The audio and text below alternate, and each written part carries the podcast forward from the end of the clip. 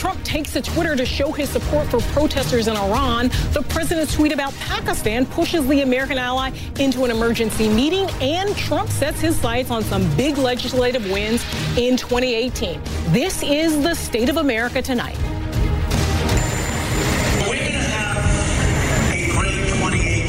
It is the international issues that are dominating the president's Twitter feed. President Trump tweeting his support for the Iranian people while declaring it's time for change in Tehran.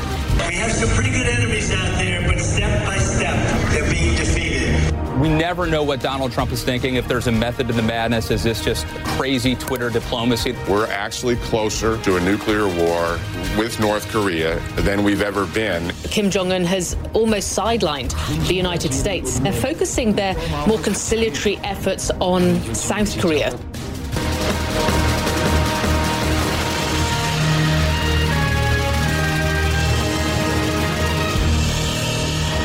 Nia Malika Henderson live in New York and for Kate Bolduan. To our viewers watching around the world, this is State of America Tonight.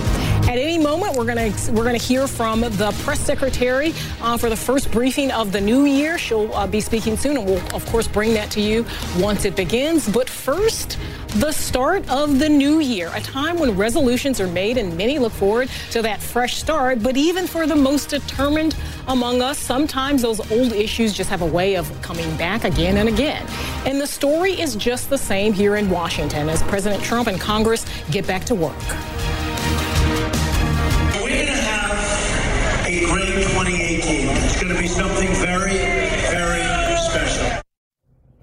A slew of items on lawmakers' desks government spending, DACA, infrastructure, the Children's Health Insurance Program, another potential swing at repealing Obamacare, and reforming entitlement reforms. And that's just the domestic agenda. But the bigger story on this second day of 2018 may be several critical tests of President Trump's foreign policy. We start with Iran, where at least 21 people have been killed so far in anti government protests. Iran is one of those topics that was a staple for Trump during and after the campaign. Remember this? As I have said many times, the Iran deal was one of the worst and most one sided transactions the United States has ever entered into. Now, this current unrest comes as the White House faces key deadlines this month about whether to keep that deal in place. And maybe that's why the president is devoting so much time to Iran on Twitter, where he's expressed support for protesters and taken a few jabs at former President Obama's strategy. And in fact, he's tweeted about Iran seven times in just the past few days. But one top Republican says it's time for more than just tweeting. It's not enough to watch. President Trump is tweeting uh, very sympathetically to the Iranian people, but you just can't tweet here. You have to lay out a plan. And if I were President Trump, I'd lay out a plan as to how I would engage the regime. For his part, Iran's foreign ministry says Trump should stop, quote, wasting his time on writing useless and offensive tweets, unquote, and focus on the U.S. And in a rare response, Iran's supreme leader slammed outside influences key that Ayatollah Ali Khamenei would feel the need to actually say something. His position normally sort of above, really, uh, the presidency of Iran as the country's supreme leader, but he was clear to blame, quote, the enemy. Uh, the enemy is waiting for an opportunity, for a flaw through which they can enter. It's clear here that the enemy normally refers to the United States. But one former Obama official says that at least on Iran, the Trump White House may be getting it right, where his boss, President Obama, got it wrong in retrospect, I think we made a mistake. Uh, I think that we should have we should have made it clear that in fact the world was watching. I think it's very important that the Trump administration not look like they're trying to foment trouble, uh, because that I think ultimately wouldn't be very credible. This administration, President Trump, is not seen internationally as being a champion of human rights. So again, saying the world is watching is probably the right tone.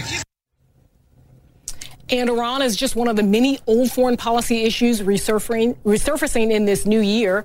Up next, the ongoing war of words between the White House and North Korea. Kim Jong un kicked off 2018 by warning the U.S. that the nuclear button is always on his desk. But for his part, President Trump, he insists his strategy is a working strategy and a good strategy, tweeting that sanctions and, quote, other pressures are working and that, again, these are his words. Uh, Rocket Man now wants to to talk to South Korea for the first time.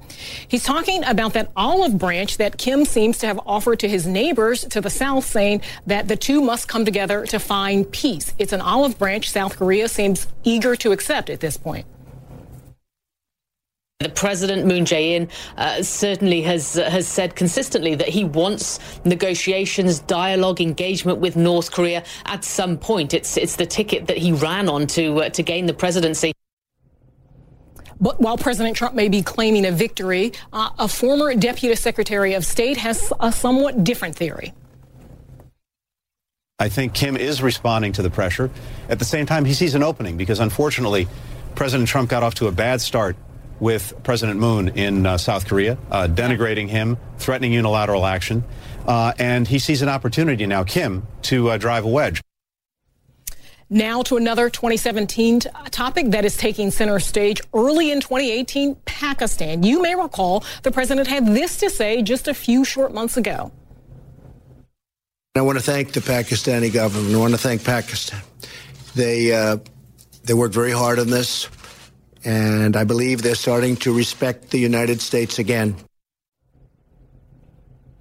Now, that was in October after Pakistan helped secure the release of a U.S. citizen and her family who had been held by a group with ties to the Taliban. What a difference a new year makes. Because today, the Pakistani government held an emergency meeting in response to a recent Trump tweet, uh, his first of the new year, we might add, uh, slamming the country for what he calls lies and deceit on terrorism and threatening to withhold funding. The White House confirmed that it will, in fact, continue to withhold that aid, a decision that a former State Department spokesman says is appropriate with one warning. I don't, again, don't have any compunction about the president withholding aid and assistance. I think he's on good ground there. Pakistan hasn't delivered mm-hmm. uh, over the last 15 years, and I understand that. Uh, but we, while, while we have to hold aid and assistance that, to hold them accountable for that, we also have to try to find a way to manage this relationship because we need each other. But one analyst says the president should be cautious when it comes to ramping up the rhetoric against Pakistan.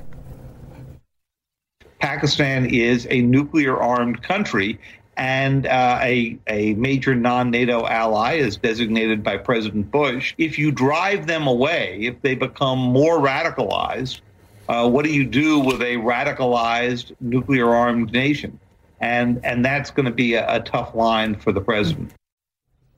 And Pakistan is just one of the several tough lines at home and abroad the Trump administration will probably have to walk uh, this year in 2018. As we like to say here on State of America, stay tuned. And we're going to go straight to the White House now, where the president uh, starts this new year with a packed agenda and plenty of tweets. His favorite thing to do uh, on social media. Jerry, Jeremy Diamond, uh, he's here with us uh, with more details on the president's focus today. Jeremy, we're going to hear from Sarah uh, Huckabee Sanders for the first time uh, this year. What do you think are some of the top lines, the, the top questions that reporters are going to have for her today? Yeah, that's right. Well, Sarah is expected, uh, the, Sarah Sanders, the White House press secretary, is expected to brief reporters for the first time this year, uh, the first time in nearly two weeks since the president has been uh, at Mar-a-Lago down south in Florida. Uh, and she's going to face a, a bevy of questions, uh, in particular about the coming year and the priorities for this administration. The president himself has been doing a lot of talking already. As you mentioned on Twitter, he's been taking to Twitter in particular to shine a spotlight on the growing protests happening across uh, uh, Iran. Uh, this is just one of the messages that he posted today. The people of Iran are finally acting against the brutal and corrupt Iranian regime.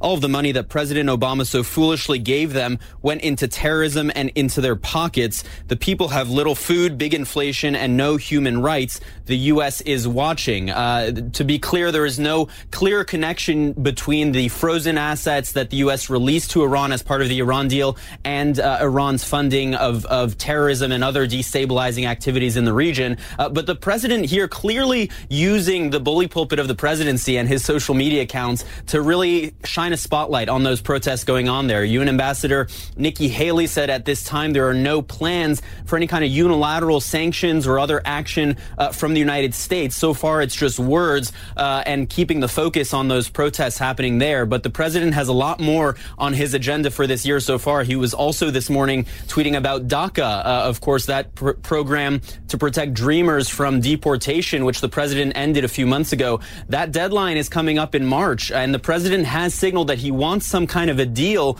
and he wants more border funding in exchange for those protections. But so far, there is no deal, and the president is uh, really pushing Democrats there, suggesting that they're not willing to get to a deal. But the president himself, a lot of questions about his willingness to reach one of those kinds of agreements. Nia?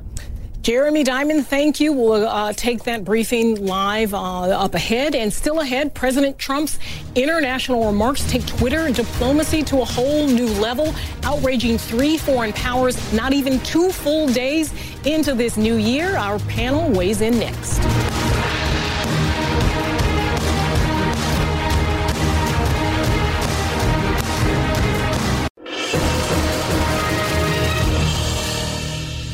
President Trump is starting his new year with a focus overseas. Many of his first tweets of 2016 have a decidedly international focus, needling Iran, North Korea, and Pakistan. Uh, the panel tonight, we've got Evan Siegfried, Republican strategist and author of GOP GPS, Jeff Balaban, uh, member of Donald Trump's reelection committee advisory board, Alex Burns, CNN political analyst and national political reporter for the New York Times, and Zerlina Maxwell, who was the director of uh, Progressive Programs programming for SiriusXM and a former Hillary Clinton campaign official.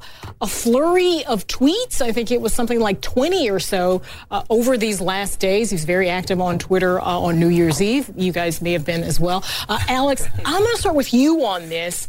Do you see any signs of a Trump doctrine that's emerging on foreign policy? You know, sort of the tagline is "Put America first, make uh, is that what you're seeing? I mean, is there a sort of method to the tweeting uh, in terms of his stance on Iran, North Korea, and Pakistan? You know, the one that stands out to me as the piece that most reflects his sort of underlying philosophy of international relations is the threat to withhold uh, foreign aid from Pakistan. Transactional, had, right? Is transactional. He has had the view for decades. It's one of his most consistent uh, political ideas that the United States gets taken advantage of uh, by trading partners, by people who receive, by people in countries that receive uh, money from the United States and then don't do right by us in return. So that I think is is totally consistent. Uh, you know, his his advocacy on behalf of the protesters in Iran, his speaking out against uh, dictatorship there, that is something of a departure for him. He's been hawkish on Iran from the beginning. He has not been you know, somebody who's who has trumpeted the message of freedom against strongmen worldwide, right? right? Iran, in some ways,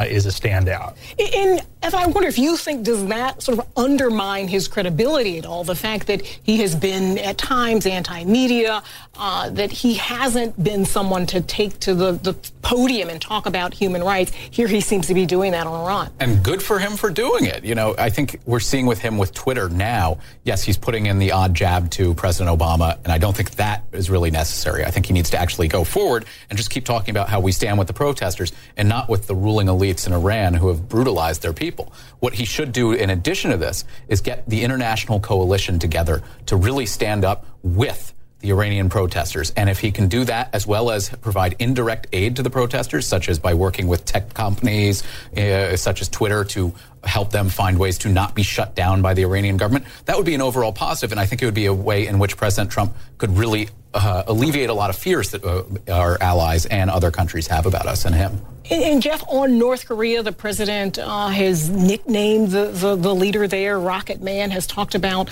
uh, fire and fury raining down uh, like never seen before. Do you feel like it's working? He, of course, says that this is working and that this is the reason uh, that North Korea and South Korea might come to the table together. Well, I think these are the same issue, Iran and North Korea, and the way he's dealing. You asked at the outset about a Trump doctrine.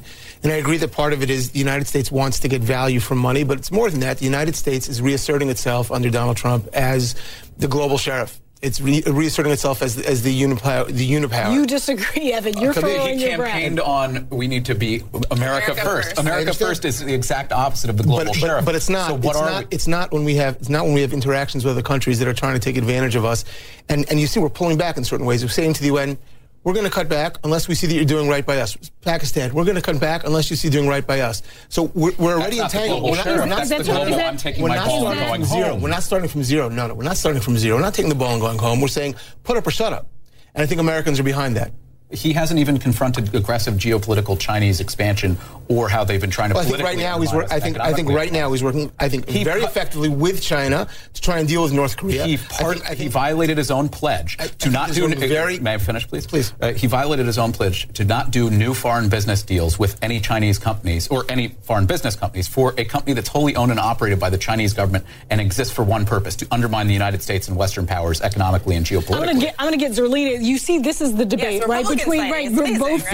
sides, uh, Republicans. Uh, there. What is the sort of Democrats' uh, response? What is their role here, uh, as Trump seems to want to conduct uh, diplomacy and foreign policy via Twitter? Well, I think that that's the terrifying thought. The fact that we have a world leader, because I, I- you know, coming out here, I was thinking, are there any other world leaders who conduct their diplomacy of their entire nation on Twitter in 140 now 280 characters? And I couldn't think of any. And I think that there is a real risk uh, when you have somebody like Donald Trump who really doesn't understand the underlying policy details in order to promulgate foreign policy on Twitter.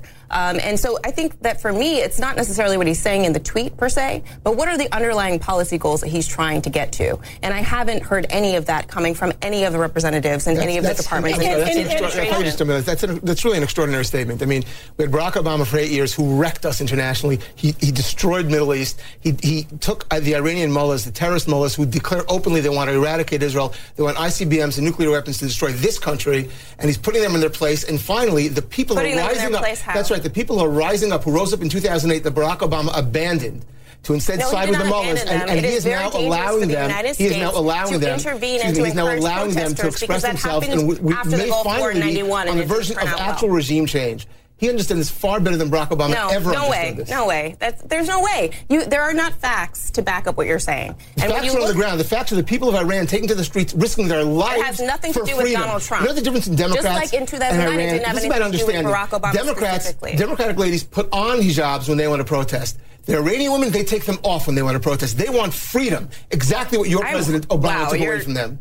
You went way left with that. I don't know what that has to do with Democratic women putting that on a is- is job that- or anything about that. I was not referencing not that. What I'm talking about is the fact that the United States has to be very careful when backing up protesters or going to the streets because often when we express support for protesters going to the streets, it makes it more dangerous for them. There Which is why Barack Obama supported the mullahs, who was who, the theocracy destroying them. Terrific. I think I think President Trump understands this far better than Barack No, Obama absolutely ever did. not. There's nothing that you're saying in terms of what Donald Trump has actually expressed through his mouth and through the advisors that cover these areas that tell me that he understands the underlying policy. Alex, I'm going to get Alex in here quickly. Do we expect to see anything from Congress in terms of Iran? There's some deadlines coming up here uh, in terms of that deal, uh, the nuclear deal. There sure are. And, and what we had heard prior to the last few days of events in Iran was that the president was likely not to recertify the deal and was sort of likely to kick it to Congress to act if they want to, to impose additional sanctions or restore sanctions that were there previously. I think it's anyone's guess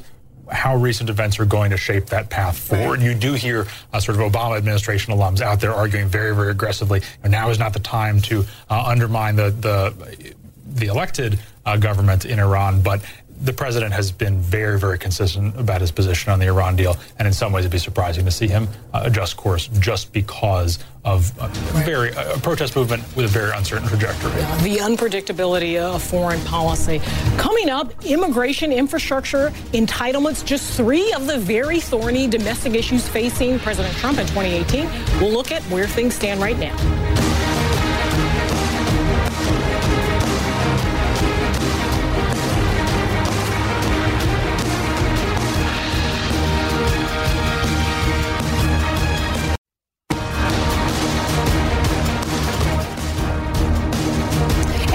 Moment, we're expecting the first White House press briefing of 2018 to start. We'll, of course, bring that to you uh, once it begins. We're also following some breaking news here. Uh, Orrin Hatch uh, will retire at the end of his term. Uh, he is one of the longest su- uh, serving senators. Uh, now he's in his 80s. I believe he's 83. We're going to go right to the panel on this. Uh, and this was news that lots of folks were waiting to hear, most notably uh, Donald Trump, because it could mean, right, Evan, that Mitt Romney could run for that seat. Mitt Romney could very yeah. well run for that seat. He has talked about privately how he wants to run for that seat, but only if Orrin Hatch were to retire because he respects Orrin Hatch so much. I think Orrin Hatch, a lot of people felt he got a really great endorsement two weeks ago from the Salt Lake City Tribune, which said he should sit, uh, right. step down, yeah. which in a Republican primary would actually be good for Orrin Hatch. But I think we're now seeing Orrin Hatch, he's going to be able to play kingmaker and choose who he's going to get because the other name that's been floated is Evan McMullin, and he actually underperformed in Utah in 2016. And I don't think he has that groundswell of excitement around him. And Alex, maybe Bannon gets into that race in some way as well in Utah. Well, that's right. Steve Bannon and other folks on the on the more sort of Breitbart wing of the Republican Party have talked about uh, trying to get involved in that race, trying to block Romney. Uh, realistically, if Romney runs for that seat, he will almost certainly be a U.S. senator. He's a hero. In He's Utah. a hero in the state. He won the state overwhelmingly as a presidential Deeply candidate. Mormon state. He, of course, is Mormon. And the president is not all that popular in Utah, certainly by the standards of a Republican president, but really by any president. Even if the president were to intervene against Romney in a primary, which I think is far from a sure thing, um, it's the one state where that probably doesn't matter that much. Zerlina Mitt Romney rides again. Some people say this is sort of the rebirth of his career? Does he have aspirations to maybe primary this president in 2020? Maybe I'm going too far. Some people are rolling their eyes at what I'm saying. No, that would, that would just, I mean, as a Democrat, that would be very exciting and, yeah. and, fun to watch. But I think that certainly when you have somebody who uh, is a statesman like Mitt Romney, right? In 2012, certainly I supported a different candidate, but I've always respected Mitt Romney, and I think that he's held his uh, self to a certain standard, particularly in the Trump era, uh, by uh, criticizing the president only on substance and in a really presidential type of way. I mean, almost setting an example for how President Trump should conduct, conduct himself. So I'm looking forward uh, to see who Orrin Hatch taps um, for his replacement in the Senate, and hopefully it is Mitt Romney. We'll see. And we'll also see who Democrats are going to run yeah. in Utah because I think that the blue wave that's coming in 2018 is going to be a lot bigger uh, than folks are predicting. And, and Jeff, Mitt Romney's been one of the fiercest critics of Donald Trump. Yes, he has. I and think we'll have a platform, perhaps. Yeah, it's, it's, obviously a difference in approach between Mitt Romney and Orrin Hatch in the Senate in terms of their relationship with the president. And if Mitt Romney sees it as a platform to launch his own ambitions for the White House, then it'll continue down that path. If he sees his role as being a senator and trying to build some bridges, then it'll be different. There's really no way to stand here, you know, at the outset and know where he's going to go. But uh, but I think that the sentiment around the table that he seems a little more oppositional uh, certainly seems to be the case. I, right. I, I would sort of jump in on that, yep. that, that. I do think it's right that the assumption that Romney would run for Senate just to sort of troll Donald Trump for for you know two to six years, I think we shouldn't go there. Right? That right. he's a guy who has his own set of Right, and is a serious, in, yeah, in, yeah, in many respects, is a totally figure. conventional Republican. Yeah, we, we want to switch here to. We're going to switch. No, but, but, yeah, you know, criticizing with substance. Yeah, we, want to switch, uh, get a, a, bit more broad here in terms of the agenda for 2018. Uh, one of the watchwords you hear, particularly from Republicans, uh, is bipartisanship. This idea that they can come together, a kumbaya moment after what was a real partisan year in 2017. Uh, what do you think of that? What are the prospects on any number of issues, infrastructure, DACA, healthcare? I have a better chance of winning the Powerball lottery tomorrow night than any bipartisan real uh, bills passing. So you're a skeptic. I'm a skeptic because yeah. we've spent so many years pandering in our own respective parties to the far left and the far right. And we've made bipartisan a dirty word. Mm-hmm. And people who, I mean, we saw last year, any Democrat who wanted to talk to President Trump or even say, God bless you, if he sneezed, they talked about primarying them on the left. At the same time, on the right, if you somehow go against President Trump, you deserve a primary from Steve Bannon and his ilk. I think we're not going to see that much movement. There are serious issues that the president is right to talk about and tackling in terms of infrastructure and uh, entitlement reform. But I don't think there really is that ability in Congress, and why we're not going to see really much done in And 2017. Jeff, what do you think in terms of the base when he cut that deal with Chuck and Nancy around keeping the, the government uh, open last year? I talked to some conservatives who said good for him that they wanted to see some working together from, from both of the parties. What's your sense of how that might come across to folks i- in the base? Look, look, there are a lot of issues that the rules require. Senate rules require 60. Right. So it requires bipartisanship and, and actually me, somewhat meaningful bipartisanship. But the reality is, where we are today, you see that when the president puts forward an agenda item, that there's been across the board agreement, bipartisan agreement for decades, like the capital of Jerusalem, like even something like DACA, which he put forward. There's pushback against it, and and to me, that's going to be the, the the the watershed moment when he puts forward uh, that when when there's a comprehensive immigration bill, which is going to want a wall and want border security, but also provide for DACA if we can't get any kind of agreement on that, then the Democrats are all in on opposing him no matter what he does. And by the way, no small number of Republicans also perhaps. If, however, they come to an agreement, then they'll move the ball forward. What he has gone, what the president has gone from, he's had an extraordinary end to this first year, and a lot of people are recognizing it. Even people who don't particularly care for him or his agenda recognize that he's he's been good on a lot of his promises, and that puts a lot of the burden on the sort of infighting that's going on that's purely partisan. And people are seeing it. There are things that are clearly bipartisan that people are coming out against it because Donald Trump says it. I think it's not going to wash anymore, and that's what we're going to look at that this year. We're waiting, of course, on uh, Sarah Huckabee Sanders to begin uh, the first press briefing of, of this year. Any moment now, Zerlina, I want you to jump in here.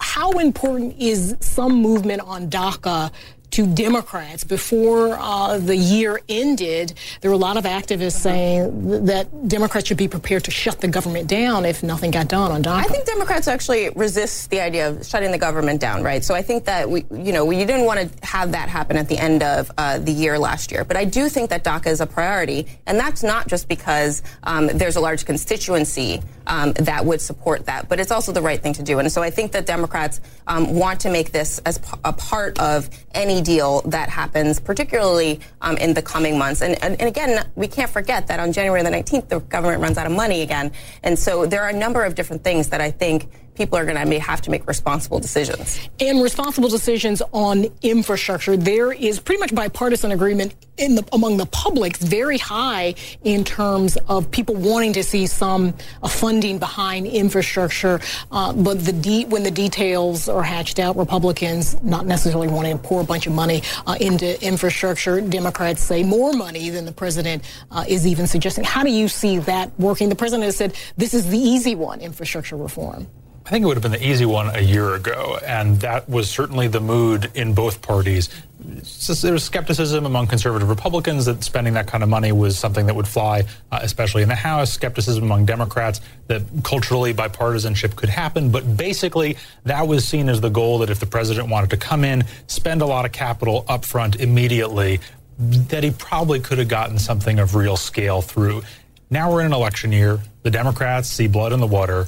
They are going to be looking to deny the president uh, accomplishments to run on. And frankly, the Republican Party is more fractured now uh, than it was a year ago. So the mechanics of getting something done are way more complicated. I still do think if there is any shred of hope for doing something on a, on a bipartisan basis in 2018, that's probably it. But- But, Infrastructure. the operative word there is shred. Yeah, what's your, where would you put the chances of inf- nowhere for infrastructure? I mean, you say just bipartisanship, no, I no ju- way. Maybe I'm jaded enough that bipartisanship isn't happening. I Right. mean, there's widespread support on both sides of the aisle to fix DACA at the legislative level, but the president insists on tying it to wall funding. So that's anathema to most uh, Democrats. And at the same time, there are several conservatives, myself included, who say, well, for wall funding, why do we need it? The president himself has said illegal immigration or illegal border crossings are down 70 to 80 percent. We haven't tackled the eminent domain problem. Uh, the, uh, the border between the uh, Texas and Mexico is only about 1,200 miles, and only 100 miles of that is pu- or privately owned land or publicly owned. Pardon me.